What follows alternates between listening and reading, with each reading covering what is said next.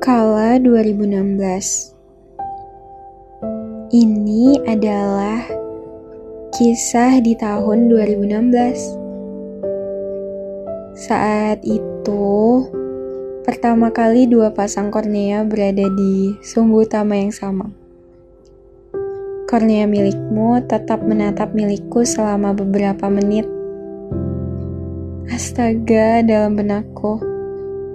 Kamu tidak berpaling bahkan sedetik pun. Sehari setelah itu bukan hanya kornea kita saja, namun Oris sudah ambil peran di dalamnya. Kita berbicara. Dengan alasan klisemu, kamu mencari cara bagaimana kita bisa saling berbicara. Jujur rasanya, Aku gugup bahkan saat itu korneaku hanya mampu tunduk. yang ku dengar hanya melodi yang keluar dari orismu. Iya, melodi. Aku mengatakannya melodi karena saat aku mendengarnya, jantungku tak kuasa untuk menahan iramanya. Kamu begitu hangat di setiap gejolak dan indah, kamu jadi alasannya.